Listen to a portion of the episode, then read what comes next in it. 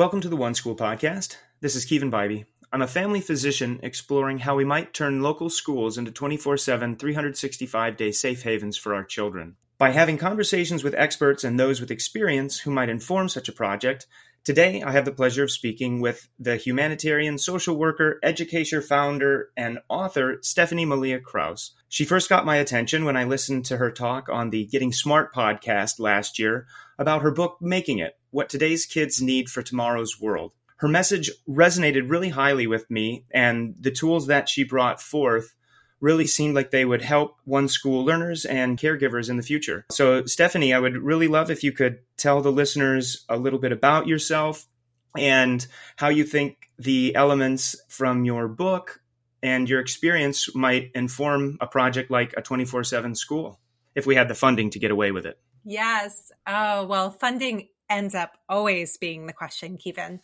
I'm really glad to be here. And I don't think anybody's ever called me a humanitarian. So I'm taking it. I'm going to add it to bios moving forward and just be like mom, teacher, social worker, humanitarian every time.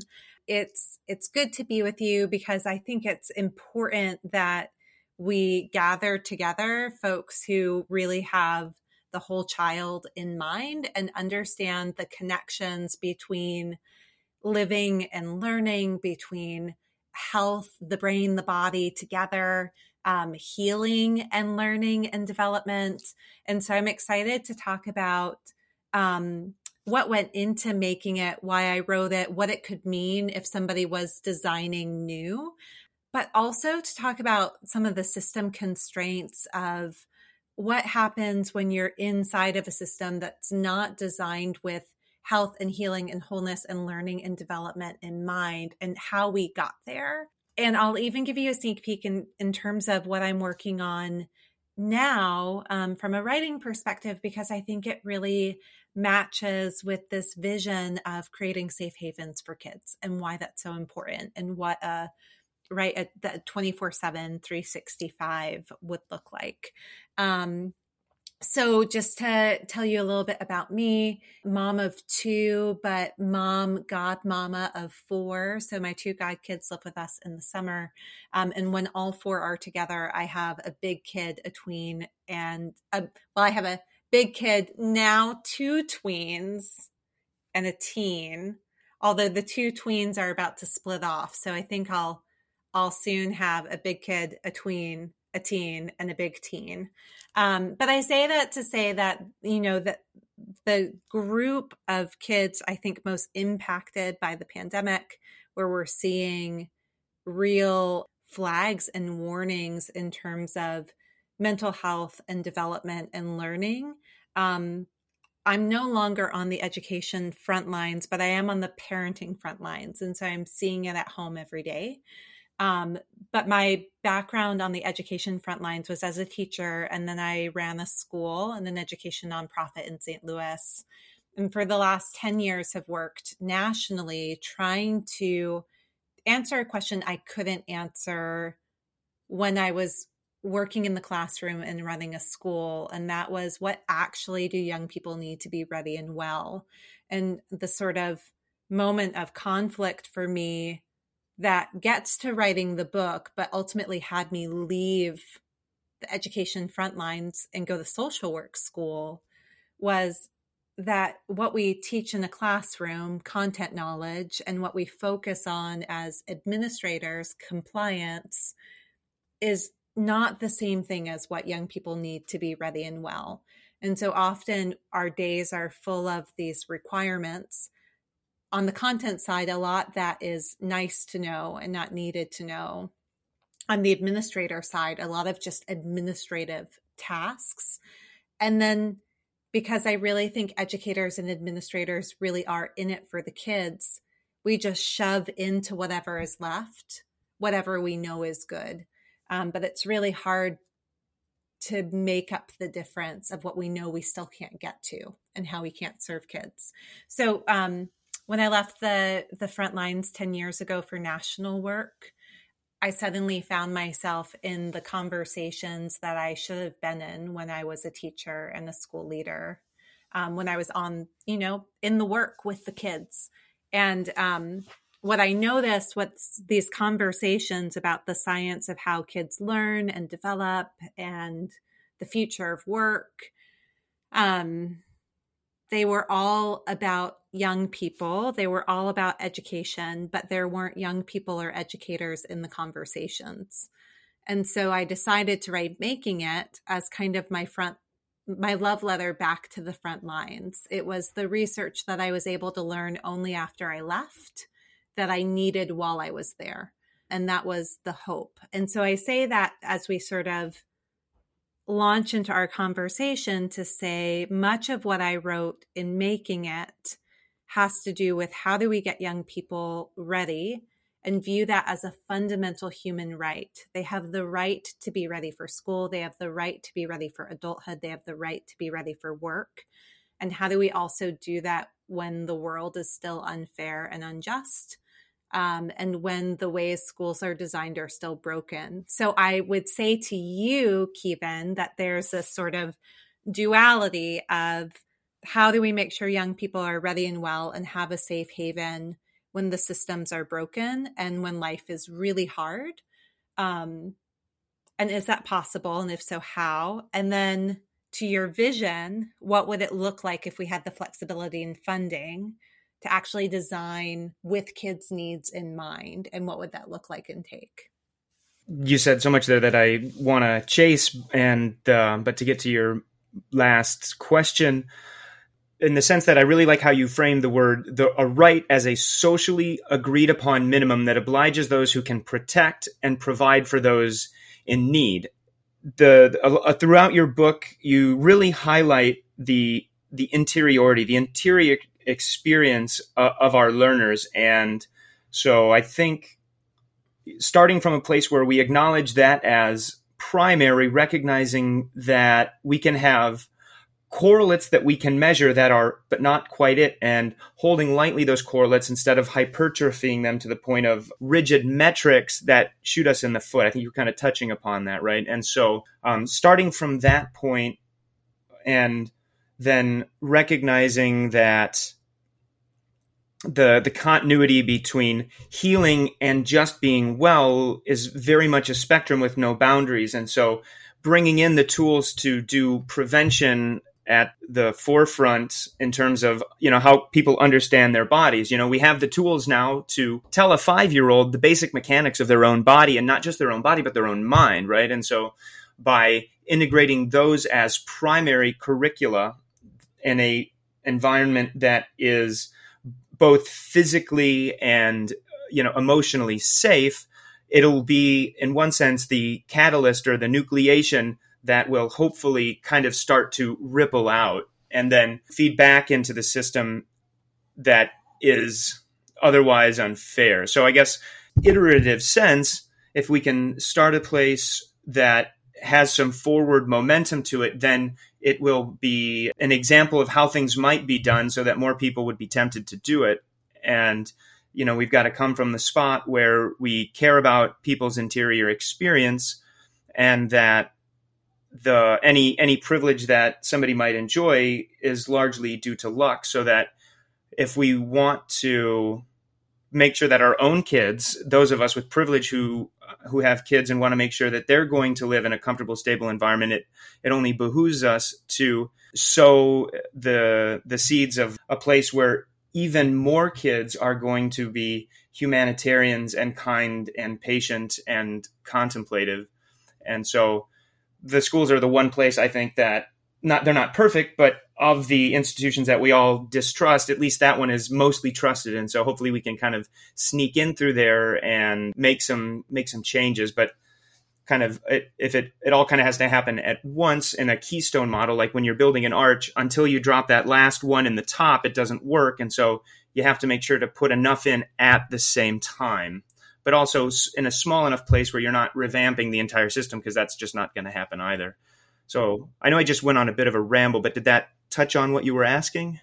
Yeah, I mean, I think there are a couple of things that you said to grab onto. One is just to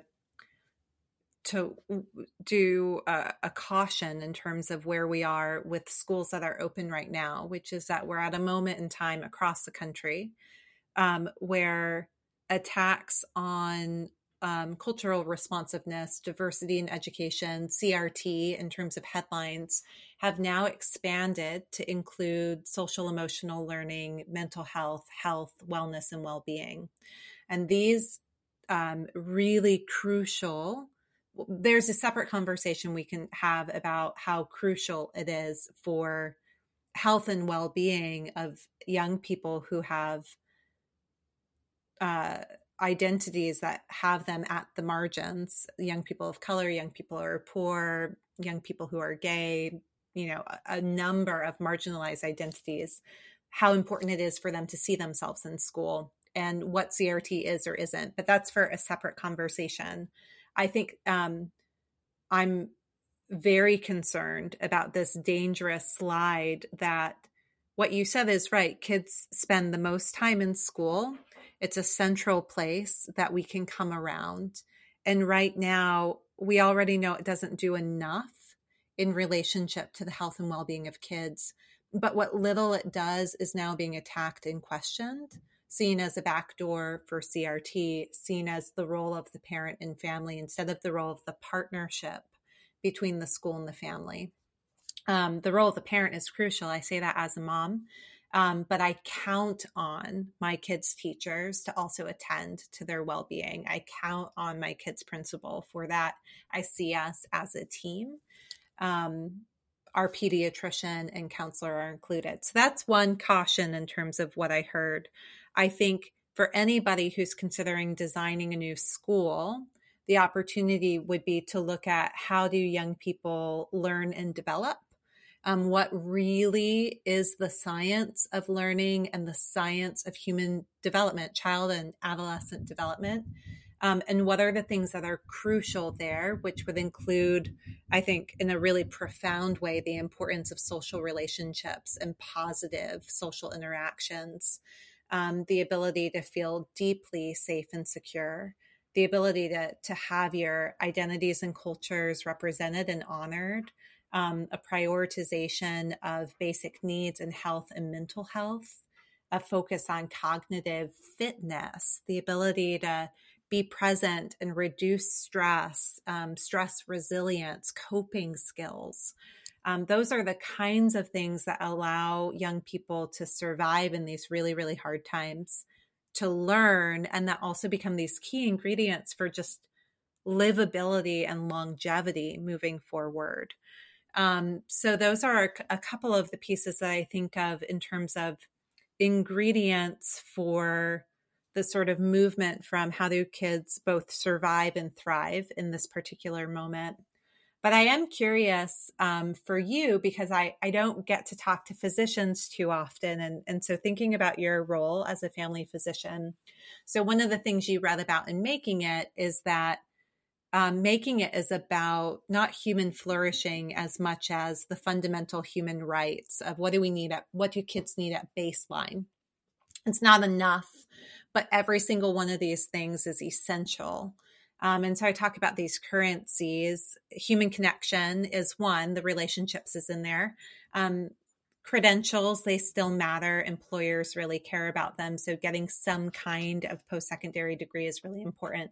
I talk a lot about the role of cash, but the doctor part, your medical training. So the other thing that I talk about are competencies, which are our ways of being and doing in the world, and wanting to see schools be able to really focus on this. But I relate them to the body systems. And so I'm curious your perspective here, because the way I talked about it, my older son has asthma, is that we were trained by his doctor that we needed to look at his skin and his color and his heart rate and his breathing and perspiration, that everything is connected. Was he making sense when he was talking? How fast was he talking? And so we got this really good training on the interdependence of our body systems, that your heart is always going to impact your ability to breathe, is always going to impact your ability to think. And seeing that there are these similar systems, less visible, of being and doing, of functioning in the world, that the ability to focus and stay organized is related to the ability to be able to regulate your emotions. And if you're not able to manage your emotions and they're all over the place, it's much harder to focus, right? That if something's going on health-wise, it's going to impact the ability for you to think creatively. And so I'm curious how that sat with you as you talked or as you read and thought about that. And then I'm curious for your own thinking of education, what potentially from medicine and integrative medicine and family medicine could offer wisdom over on the education side? Well, thank you for that question. And absolutely, we want to be able to get a picture, identify the pertinent details, and build a gestalt that tells us how to make our next move. So when we're diagnosing somebody who might be having a breathing problem, all of the things that you said, and the thing that I noticed in medicine is a lot of the things that I am being asked to treat are, in some sense, educational problems. Learning, like the classics that are really kind of eating up most of the healthcare dollars in the United States are cardiovascular disease, which are largely issues with, you know, the things and quantities of which we put into our bodies, and then our relationship to the activities that would reverse the effects of the damage that we've done. So diabetes being the big one, knowing what, when, and how much to eat is how we control our blood sugars and how we prevent diabetic foot ulcers and eventually coronary artery disease and heart attack. So it's an educational problem to teach somebody the lifestyle tools that can prevent diabetes. It's not a matter of me adding more insulin. I mean, in some sense, after a tipping point, we need these interventions, but it would be significantly cheaper to teach somebody the appropriate food choices. And it's not about dumping the pamphlet on them, but, and it's not, I wouldn't say lead by the hand, except for lack of a better metaphor, for live with somebody and through demonstration and, mutual teaching, show them, hey, this is the way that we put food into our bodies that's going to make it last longer in the future as part of an integrated curriculum of life, right? And so it's especially because of my medical training that I realized that the buckets we want to put things into are really just making it harder to fix the things that are in the buckets in the first place. So does that kind of make sense? Yeah, it does. It does for sure. And it makes me think about when you talk about lifestyle tools, one of the things you might remember that I wrote about in Making It that really changed me personally. It was new research for me, was that science and medicine have advanced enough that most of our kids, if they have the right resources and opportunities, should live to be 100 as a rule and not the exception, right? Expectation, not exception. And when we think about what do kids need to live that long? What do they need to have potentially a 60 or 70 year work life, to be adulting for 7 or 8 or 9 decades? It's wild. It feels like science fiction. But what happens in those first 25 years, the first quarter of a potential 100 year life, the need for those lifestyle tools, as you're saying, so that there is not a need for interventions later on, becomes so crucial. And then thinking about what is the purpose of school, because for most schools, the purpose is college and career ready, but that's 18 years old in a possible 100-year life. That's not even a quarter of the way through a life. And you think about the importance of what happens in those first 25 years. And so one of the things I believe really strongly is, how do you shift the focus from college and career readiness to a long and livable life? And what then are the tools and knowledge and skills that young people need to be ready to experience and to have the best shot at experiencing a long and livable life. Well, I mean, that's one thing I also really loved about your work is the future oriented nature of it is all. It's funny that we have to use the term sci-fi in some sort of pejorative when we do future speculation, but in some sense, it'd be insane of us not to, if you just look at how things have shaped up over this last century, let alone last decade. And so, 150 to, Ray Kurzweil hypothesizes that the first person to live to 1,000 has been born. So these are basically realistic projections that we're going to have to consider. Or if we don't, we just shoot ourselves in the foot. So I love that you're keeping very long-minded on this. And I even hesitate to think of it as a school, but again, because we have to put a bucket on it, thinking about how the learning formative years, when we have our highest plasticity, mm-hmm. the bleed in between community and school becomes so blurry that you don't even know where you're at sometimes. Right? Where, for example, if we had vocational vouchers where every kid gets $400 a month to go to a different professional or vocational career person, like I'm going to spend 6 hours this month at the plumber, I'm going to spend 10 hours this month at the mechanic, right? So the kids then pay adults to spend time with them and learn what they're doing as integrated into their daily life. So that's just like one example, so that we're teaching lifelong learning as part of the when we have maximum plasticity, and so that we're not being stuck thinking about at 18, I've set my career trajectory. It's like at 18, I'm going to make a decision that's going to need to get me through 2 years. And then at 20, I'm going to decide, okay, I want to set my trajectory for the next 3, etc. And so, tying back to how you asked, what would this mean or how would the medical model inform this? We are thankfully inching towards something like universal health care. Plenty of us are dragging our feet along the way, but we do have Medicaid and it's pretty good. And believe me, I've got my gripes. But the point being that we have, as a society, decided that we're going to pay for some stuff. And then once you've made that leap, you need to examine, okay, why are we choosing to pay for this and not that? And I can tell you that every $1 million hospitalization for a coronary bypass, or like running a dozen kids through the equivalent of a PhD program, is much cheaper than that coronary bypass. And so I think we have to be future-minded in order to be able to make those cost-benefit ratios. And then once we decide we're going to pay for something, might as well pay for this other thing. Yeah, absolutely. Some economic development work, it's called like a triple bottom line, and thinking about, okay, so what is the cost in dollars? And then what is the social, economic, and sometimes environmental cost? And so when we think about kids and outcomes, you can think about that almost from like a change maker model. What is the social impact that a kid can make with the right skills, experiences, resources, and opportunities? What is the cost socially? Same economically, environmentally.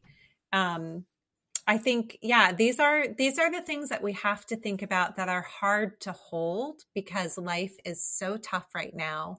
Scarcity is so real, and the immediate needs will often eclipse this longer term planning, because in so many ways we're just hemorrhaging need and this sort of immediacy of what do we do now, right? So to go back to medicine, liken it to a very crowded ER in the pandemic. I mean, that school right now is this educational ER. We're in emergency response mode.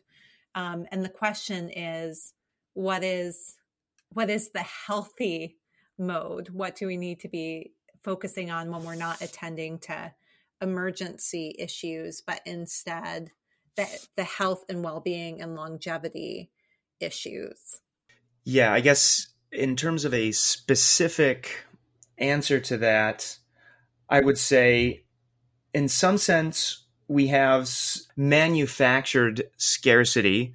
In one sense, we have the physical resources and technology already existing to put an iPad that can teach somebody to read any language into 8 billion hands. I mean, just as a point of illustration, right? And so there are enough of us with the privilege to take a breath and future foresight to recognize this fact. And, you know, we're burning trillions of dollars every year on the military industrial complex. And so we just need to take a step back and recognize that the resources are there to turn this from a resource-strapped triage system into a well-resourced wellness system. So, I mean, I don't know how to get there, but it frustrates me that it's not impossible. It's quite plausible, in fact. And so I guess the only answer I've got is if enough people go, oh yeah, that is the case, then there's a critical threshold there. That's right. Or we can all just move to Sweden or Norway or Denmark. Oh, that would be beautiful. That's a totally funny coincidence. Have you heard of a book called The Listening Society by Hansi Freinacht? No. The Nordic. Anyway, I'll send you the link, but I encourage everybody to check that out. The Listening Society, because that's what you want from a society is people who listen. And it's much deeper than that. But anyway, unfortunately, I think Sweden's got enough and they'd be like, nah, you fix your own problems first. So, and I don't blame them for it. Mm-hmm, mm-hmm. So we're at about 27 minutes. I could pick your brain for a long time, and I want to absolutely be respectful. Barely had a chance to get into too many of the details of your book, but is there anything else that you'd like to plug or share with our remaining time? Yeah. Well, for anybody who's listening, I would love to have you pick up a copy of Making It, What Today's Kids Need for Tomorrow's World, and really thinking about that idea of the right to be ready. And I can tell you that where I'm focusing my attention and writing next relates to that. But after that sort of, we've accomplished, okay, as a fundamental human right, what's needed. Then the question is, how can kids have a good life? What does a good life look like? How do they not burn out before they grow up? And how is it possible? Is it possible to thrive in challenge and adversity? And what then is the role of educators and parents and pediatricians and counselors and coaches, right? The adults who work with kids, what is our job? What can we do? The good news is that there's some good stuff that we can do. But my encouragement to folks would be, you know, to check out Making It, to think about, for you, as you're thinking about designing a school, how do you attend to the human needs holistically from the beginning? What are the policy permissions required from that? How do you fund it? If you can figure it out, it's like gold. Take on the industrial complex after that. We couldn't ultimately on the ground. It was too expensive and too hard to do what we knew was best for kids. And that's what sent me on this journey. And then I would say, I'll come back and share with you what I learn about human and youth thriving.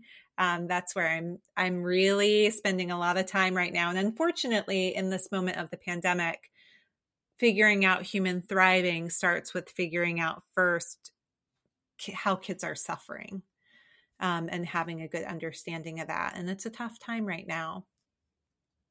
I mean, it absolutely is. I see it every day, both at work and in my community. And so, I wholeheartedly agree. I think the best way to know where to go is to know what we are as humans, both what causes us unnecessary suffering and how do we have the highest of the highs that we're physiologically and emotionally capable of. And any investigation that goes into that direction are tools that help fight the Facebook algorithm, right? Yeah, that's right. They found the buttons in the wrong way. So how can we find those same buttons in a contemplative way? Oh my gosh, absolutely. Yeah. Before we wrap up here, I'll just say my one last plug would be a reminder to any parent who's listening that Facebook and big tech companies did not plan their programs with health in mind and with our kids' well-being in mind. And so they planned it for usership. And so that's not the focus of our conversation, but I would say, since you went there, my last piece of advice would be all of the things our kids are on tech platform wise, you have to be the one governing what keeps them healthy and safe, because that's not what they were designed to do. Indeed, no. Practice deliberate vigilance and hopefully train them to build up their own technological immune system in the meanwhile. That's right. Yeah. Kevin, thanks so much for having me on. Oh, it was a great conversation. And second, the making it, like, I think I chewed through it in like 36 hours. Can't recommend it enough. It's a very good read and it stimulates some imagination. So